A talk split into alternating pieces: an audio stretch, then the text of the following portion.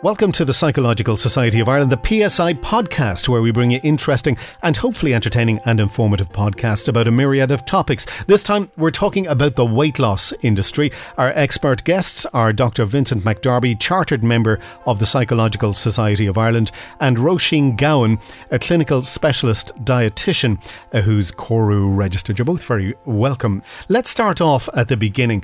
Vincent, what exactly are we talking about when we say the weight loss industry? Uh, well, I suppose the weight loss industry is an umbrella term for a broad range of companies that provide services focused on weight loss, things like uh, low fat meals, meal replacement, weight loss supplements, diet experts. You've got television programs, web, websites. I mean, the list is endless. It's it's a massive industry. It's big business, and it's getting bigger. It's worth a hell of a lot of money. It is, yeah. I mean, if you take in the US alone, last year it was worth seventy-two billion and getting bigger. They reckon that it's in, increasing by I think three percent year on year. Um, it's also one of the most advertised industries in the world, and it's not regulated. Um, no, it, to, to, a large extent, it's pretty much not regulated.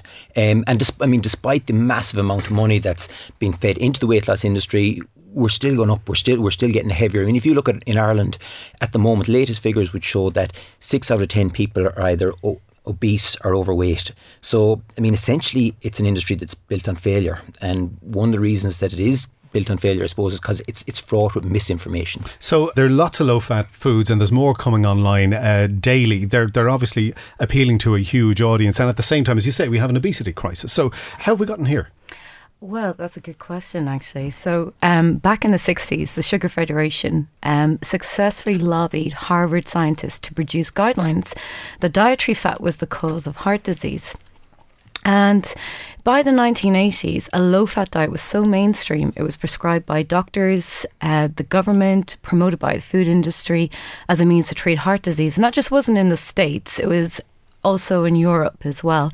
And in uh, Ireland and the UK, uh, we you know, we totally took it on, and uh, even though no clear evidence that it prevented heart disease mm. or promoted weight loss, and uh, as a consequence, the food industry responded, and the foods targeted to a population that wanted to be slim, um, who or how had to lose weight because they were obese. Um, products branded as low fat and healthy. So, for example, low fat bars, yogurts, cereals, where if you go into any supermarket, you can see these still on the shelf. Now, we know that fat is really tasty. Mm. So, if we're taking something tasty out, we have to replace it. And that's where sugar comes in. So, we know also that sugar has been proven to have an association with weight gain. So, are, are all these low fat foods, are they all just full of sugar? Um, some are, some yeah. aren't. But those that have been targeted as, you know, for slimming um, purposes actually are f- more sugar than what's recommended. So, it, it's a bit of a kind of a rock in a hard place. You, can, yeah. you know, you're better off not actually eating them at all. And scientists in the medical profession are, are they are they becoming more transparent? Yes, absolutely. So back in the '60s, these guys were paid like the equivalent of fifty thousand dollars, and to be able to um, declare that sh- you know that fat was the problem when it came to heart disease. But now we're mo- more stringent with um, research, and we have to declare have give it disclose anything financially, any sort of associations with mm. food industry or etc. And um, everything is now in a peer journal. It's it's reviewed a lot more. Does stringent. that mean that that the low fat foods that we're seeing on the shelves these days are better than they were twenty years ago? I think the tide is changing. Mm-hmm. I think that we're looking at fat in a very different way. Um, there was a big study a while back that looked at saturated fat and whether it did actually have an association with heart disease, mm. cholesterol, etc. But the guidelines haven't changed on that. However, we are realizing that dietary fat is a lot more important and in some ways can actually help with weight loss. For example, dairy. Mm-hmm so, yes, I think the tide is changing, but like anything, it's slow. Well, let's move on to another part of the industry, the dieting industry, and fad diets in particular. Let's concentrate on a few of them. Firstly, mm-hmm. uh, the ketogenic diet. What is that? So, ketogenic diet is really popular at the moment. If you go onto any social media platform, you'll see a lot of these people who go to the gym, and it's really popular. It's uh, it's basically like other extremely low carb, high fat uh, protein diets, um, like the Paleo, Atkins, or the South Beach, and um, what, what it means is, is you're just cutting out uh, food groups such as your carbohydrates. You're using ketones, which is a byproduct of fat, uh, metabolized in the liver, and that's your main source of fuel. Mm-hmm. So dieters put themselves in something called a metabolic state of ketosis. Now, there are no studies that have proven that this is an effective way to lose weight and maintain the weight loss. So you could experience dramatic weight loss, yep. but in a short term, um, and at the same time feel pretty rough. Some people are using these type of fad diets, like ketogenics, for example, to kickstart a diet, but then it's you also have to be able to s- start to integrate normal, healthy eating yeah. as well. Because sustainably, you can't just not eat fruit and vegetables for the rest of your life. It's just not sustainable.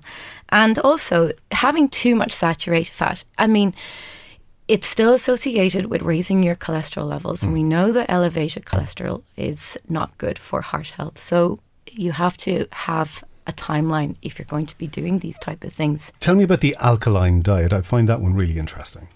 Okay, so this is popular with a lot of celebrities, and basically what this is is that um, the idea is foods can alter the pH in your blood, make it more acidic or more alkaline. Mm-hmm. Now, the pH in your blood is always set at around 7.4. That's just normal homeostasis. That's just the way that your body works.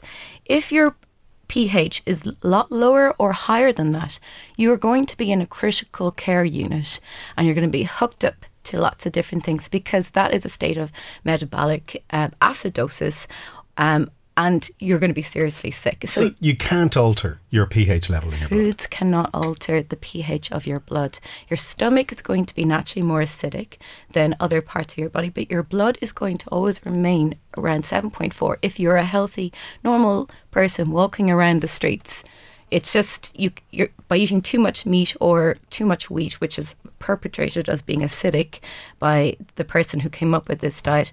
You are not going to change. Is it a bit like pH. detoxing? That there, you know, you, there's no such thing as your your body is detoxing naturally anyway. Well, that's what your liver's there for. Yeah. I mean, people forget that when they talk about the detox, about detoxing or these teas or, or lemon and water or any of these kind of things that just come out are so crazy. You forget that your liver is that's your function of your liver is to metabolize and to clear these toxins away. These diets are designed for a quick loss do people then go on in general and, and maintain that by changing their lifestyle? The reality is no, yeah. they don't, and that's that's one of the problems with with um, fad diets. They offer a quick fix, you know, and who doesn't want a quick fix to a solution? Um, and you know, one of the, the things with fad diets is people can sometimes see progress initially pretty quickly, mm-hmm. but they don't maintain it because it, the sort of changes that people make, the drastic changes that people have to make over a, a you know a relatively short period of time, but they're not maintainable they're generally not things that we can do over you know a, a significant period of time. There's you know with, with, a lot a lot of these fad diets there can be an elimination mentality. Mm. You know, I'm going to ex- completely eliminate something from my diet. Okay, we can do that on the short term, but we can't do it in the long term. And usually, eliminating something completely from our diet on the long term isn't healthy. Mm. Yeah, for example, if you're cutting out dairy or even that whole food group of um, foods that are rich in calcium or vitamin D, I mean, we already are deplete like we already have to supplement our diet with vitamin D because of where we, you know we don't get much sun. Yeah. So over the long term, you can just see people becoming deficit in certain nutrients. Or, well. or people will, will decide themselves that they want to go gluten free. But people foods who that are high in uh, that are gluten free are high in fat because again they've had to take out something mm. to make the food taste tasty. So they've added extra fat. So in actual fact, gluten free food is not um, more healthier than mm. other foods. It's got more fat in it, so you're not going to actually be able to achieve so, yeah. that weight loss loss that yeah. you wanted to. They're really a lot of them are, are um, they're appealing to our vanity more than our sanity. yeah. You know, they're selling these quick fixes and, they, and they're very much focused on things like oh, you lose two inches around your waist, three inches around their, their waist. They don't f- focus on things like, well, this will reduce your risk of cardiovascular disease. Um, uh, so, so we tend to focus on on on those kind of wrong. They're they're they're selling us on the wrong things. Speaking mm. speaking of them selling us, I mean, there's all, there have always been brand ambassadors for products, including weight loss products. Do you think the current social media influencers uh, who are doing this are much different from the ones who are appearing in commercials for these products in years gone by? Um, no, I think I mean obviously we've seen um, you know with, with social media it's it's a it's a whole new medium in which this sort of advertising is happening. We're having these brand ambassadors. It's it's the same nonsense being being, being peddled in a, in a different way. I mean, research would show that you know that uh, things that we associate, products that we associate with celebrities that we're we're more um, predisposed to, we're going to be more predisposed towards those products. Mm. So these companies are tripping over themselves to you know to associate their product with the the latest celebrity, whether that's you know a, a, person that's a sports star or it's an Instagrammer or it's an influencer or whoever whoever it is, if they can get their product associated with this, these, these people, um, and people are positively inclined to them, they're going to be positively inclined to their product. And a lot of times, these people they're they're you know they're associating their current you know particularly if they're they're looking well and they're looking healthy. Well, it's because I'm taking whatever the product is, yeah. which is which is not necessarily the case. I mean, no. we remember. I mean, was it a number of years ago? Fern Britton, the the, um, the presenter, the presenter in over in the UK. And uh, she, you know, she was on about she she lost a lot of weight, and she was very much promoting. I think it was uh, oh, a certain yeah. diet that she was on, and um, was promoting it heavy, and you know, and it turned out a couple of years later that she'd actually got a gastric. yeah, yeah, I remember that. That come from. Yeah. 20 years ago, if somebody was a brand ambassador for one of these diet companies, they were doing 30 second commercials, they were on TV, they were on radio, they were on in the newspaper. You knew it was a commercial. With uh, influencers, you don't always know you're being sold things. And I know they're supposed to use hashtag ad and hashtag sponsorship, they don't always. So, it, does that make it more difficult for people to, to see through it? Yeah, absolutely. Um, particularly within with, with the, in the likes of Instagram. Mm. Um, I mean, most of these Instagram celebrities, uh, as they are, they're getting sponsored. They're getting paid yeah. by these different companies to promote those products, and they're not being upfront. A lot of them that these are these these are actually things that they're being sponsored for. What about the TV programs like the Operation Transformations and The Biggest Loser? I mean, they, they are very very popular. Are they more entertainment than informative? Yeah, they're, I mean, they're not science; they're entertainment. Um, I mean, we can take a pragmatic approach and say, well, actually, look, you know, they do at least raise public consciousness yeah. about, you know, the, about weight loss and healthy behaviour and that. But the problem is that they promote a lot of behaviours towards health loss that we know are actually counterproductive in terms of weight loss. You know, if you if you look at the likes of those programs, they focus on very much so kind of big changes over short periods of time because the programs themselves, you know, they'll only last yeah, maybe weeks, ten weeks, eight, eight ten weeks. And what you what they look at is people that make massive changes in their lifestyle um, over short periods of time, but they're completely unsustainable. And also, you have the issue where you viewers at home, you know, they're very much so encouraged to, you know, you pick some contestant that you feel is like yourself, yeah. and say, yeah, okay, I'm going to follow what they're doing. I'm, I'm going to follow, you know, their their dietary pattern, their exercise pattern. Um, but what happens inevitably, the viewers at home, they're not able to adhere to it and they fall off. Now, the reason being is the, these contestants have one massive big motivator that the person at home doesn't have, and that's an audience of yeah, 250,000 people. So, so while, while people are on the program, yeah, okay, they're going to be a lot more motivated.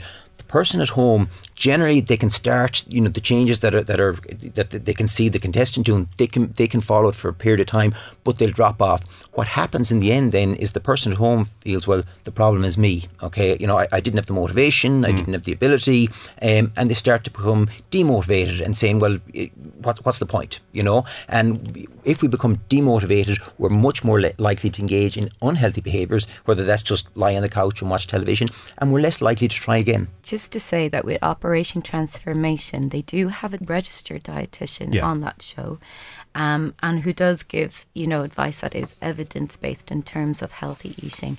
I can't, I don't know what those contestants are like a year or two yeah. later, but just to kind of put that point in as well. So uh, they do demonstrate, I suppose, uh, effective ways of losing weight, but whether it's maintained or not is another thing. The people on those programs, as you say, they have the motivation of the audience watching them every week. What about the weight loss programs? You know, the ones where you can sign in and get weighed weekly. There's a bit of motivation there because you're in a group and sure. you're all supporting each other. There is some of the evidence that they are more effective than self help, hmm. um, but it's limited. I mean, there's not big studies on it, um, and there is actually quite a high dropout rate as well. Um, so often you see, isn't it, in January time, yeah, lots of people yeah. start to join, and then it's just, I suppose, interesting to see what it'd be like six months later. Are those same people maintaining that program? How long can people go to those things for? I mean, is, is it sign up for the rest of your life? it seems like that way. Yeah, exactly. I don't know. I think there's a, been a huge tide of change uh, from dietitians who are trying to help patients uh, lose weight. Um, we've kind of encroached a little bit into the psychology part. Um, by using intuitive eating. So it's kind of teaching people more about mindfulness and being able to say, you know, when being able to recognize when they're hungry and not focusing on calories mm. or on low fat foods, but focusing more on knowing what you, you know, obviously we give advice about portion sizes, but knowing when you feel hungry and not overeating. And it's been adopted a little bit in the weight industry as well. Do, do people put too much faith in the uh, weight loss industry? I would say so. Um, yeah, um, and I think because a lot there's a lot of missing. I mean, there is some accurate information mm. in the mm. weight loss in, industry, but there is an awful lot of misinformation in the weight, mm. weight loss in, industry, and trying to wade through that is difficult. You know, I yeah. mean, someone that starts a diet within 12 months ninety uh, percent of them are going to be the same weight or heavier. Do you know? Mm. And when you, so when you look at that statistic, you know, ninety percent of them are going to be the same weight or heavier. Um, uh, and this is down to the information that we're given. And, and if you took an analogy, just, so just say you know you went to a used car, used car salesman and you were buying a car off him, and he said to you, "Well, look, I've got this car here, but it's not great. You know, you know." 90% uh, chance that in 12 months time it's just going to be it's just going to Eh, give give in. It's going, it's going to die. you know?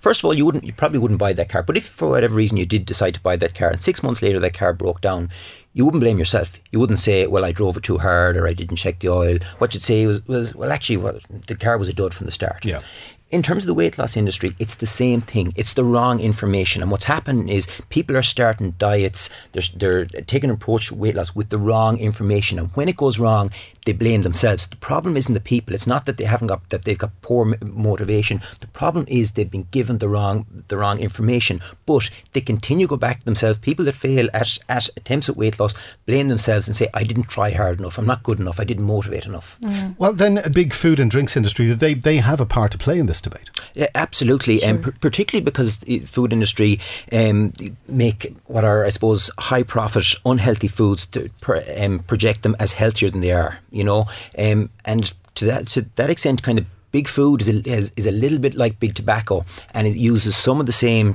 techniques that they've been using you know particularly like science like what what Roisin spoke about there earlier about mm. kind of casting doubt on kind of on, on peer reviewed science they, you know they would have paid researchers to to um, make kind of peer reviewed science appear as junk science. But without appearing transparent at mm. the same time. Yeah. Um, they they also they associate their products with healthy behaviour. You know, you you mm. look at, um, for instance, our GAA Cúl Camps are sponsored by Kellogg's. Mm. Um, you look at the likes of the biggest sponsors of the Olympics would be the likes of Coke and McDonald's. Um, so these are kind of basically associated. But, but to be fair, they're okay in moderation. um, they're okay in moderation, but they are being promoted to a certain extent you know they're being associated with healthy behaviours yeah. to give give more of an inclination that these are actually healthy foods. Healthy foods, you know. Yeah, and you've also got you know what what um you know what what also big tobacco would have done. It would have kind of created you know when there was starting to be concern in relation to the potential damage that uh, smoking did and that mm. smoking was related to you know lung cancer and heart disease. They started bringing new products that were healthier products, you know, and we see some of that as well in the in the food industry, where we think like the most obvious example would be things like diet drinks. I mean, mm. Roisin, I suppose you know kind of some, some of the research on diet drinks. So the, the I mean, they were talking about how sweeteners, for example, there's some studies that would say that if you're having, you know, sweeteners, that it can play the same sort of role on your brain as sugar does, and therefore make you want to eat more sugary foods. Um, and then there's other studies that that kind of say that that's not the case, but they're slightly smaller studies. But it it goes to show that. Um, you know, if you think that you're just drinking diet fizzy drinks, mm-hmm. um, thinking that it's a healthy drink to drink, it, it's it's not really playing a role in healthy eating. Can the people not be expected to take responsibility for their own intake, though? Well, I have to. I, that's a good question. But one of the questions, if I was to turn this on its head and mm. just say, where you know if people are trying to lose weight effectively they're, what they're trying to do is they're trying to lose adipose tissue mm. okay excess fat. So where does that fat go? Nobody not many people can actually answer this question. Do you know where where fat goes when it's I've gone I've never even heard of uh, whatever that kind of fat is it's exhaled by our lungs. Okay. That's where fat goes. So too much so too much food obviously is converted into triglycerides or a type of breakdown of fat, component of fat, and it's stored as fat, fat as we know it. Now, when we try to lose up weight, um, what we're doing is we're using up stored fat. And the chemical equation of that is C55H104 and O6. So that's carbon, hydrogen, and oxygen. So basically, we are exhaling carbon dioxide, mm. which is part of the fat when we use it up. That's where fat is going. But how does how does how do we exhale it? Well, it's probably it's actually from reducing what we're eating. So we're not contributing towards stored fat and it's moving more. And that's how chemically or scientifically we lose weight. Simply put, eat, eat, less, eat, eat less, eat less move more. yeah, exactly. But why do people not take responsibility for doing that themselves? I think people do take responsibility mm. for doing mm. it themselves, but we can make the environment easier. Mm. Okay, um, I mean nobody wants to be in the nanny state, but we can do things that make it easier for people to live a healthy lifestyle. Mm-hmm. You know, you know, I mean, I mean things. You know, pe- people talk about things like sugar tax and that, and you know, there, there's you know the research is you know is unsure whether the actual impact that has. But you know, an example would be something like, for instance, if you look at primary school children compared to you know when I was in primary school, you know the lunches that people brought in were mm. extremely mm. unhealthy. Now most primary schools have a healthy lunch policy. You know, mm-hmm. so the children bring in healthy lunches, so it's much more easy for children or for parents to actually send a, a healthy lunch to school with a, with, with a child, and that'll be eaten because that's that's what's happened. That's the environment there. So there's an example of kind of changing the environment to make it easier to engage in healthy behaviours. I would have said the exact opposite because kids I see nowadays tend to, said he sounded like a real outfit, um, they're out having their McDonald's for lunch or they're, they're out having a, you know, a, a roll from the centre rather than something healthy being prepared at home. Well, portion sizes are a lot bigger mm. these days than they would have been back in my day or back, you know, even 30 or 40 years ago yeah. as well. So you mentioned a roll. So, uh, you know, half a baguette is almost like the equivalent or two, or three portion sizes yeah. of sliced bread. So people are probably not as aware of portion sizes. And if they were, they would be quite surprised as to what, you know, one serving of a carbohydrate is. Yeah. And I think I think you're talking about there, you know, when you say you know, kind of uh, kids having unhealthy lunches, you know, going to McDonald's, that, that tends to be secondary school children, yes, where, yeah. where they have more yeah. control.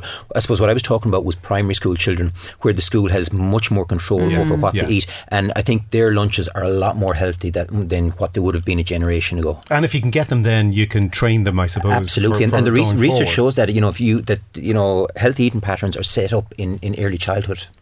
Right then, we're coming towards the end. How do we successfully lose weight? Well, it's it's not a cl- it's not a, a quick fix. yeah. Okay, it's about making small, achievable changes that we're able to maintain over time. You know, there there's a tendency, like we spoke about earlier, to to do things because I may have a holiday coming up or a mm. wedding coming up, so I want to you know, I want to lose a significant amount of weight in a short period of time. But that's not really an effective way of losing weight. And even if you do lose a significant amount of weight over a short period of time, chances are you're not going to keep it up, keep mm-hmm. it off. What you need to do is to decide for yourself what's a small healthy change that I can make and maintain. Okay, a change that may have a negligible impact actually, actually on your weight, but it's about slowly changing your lifestyle.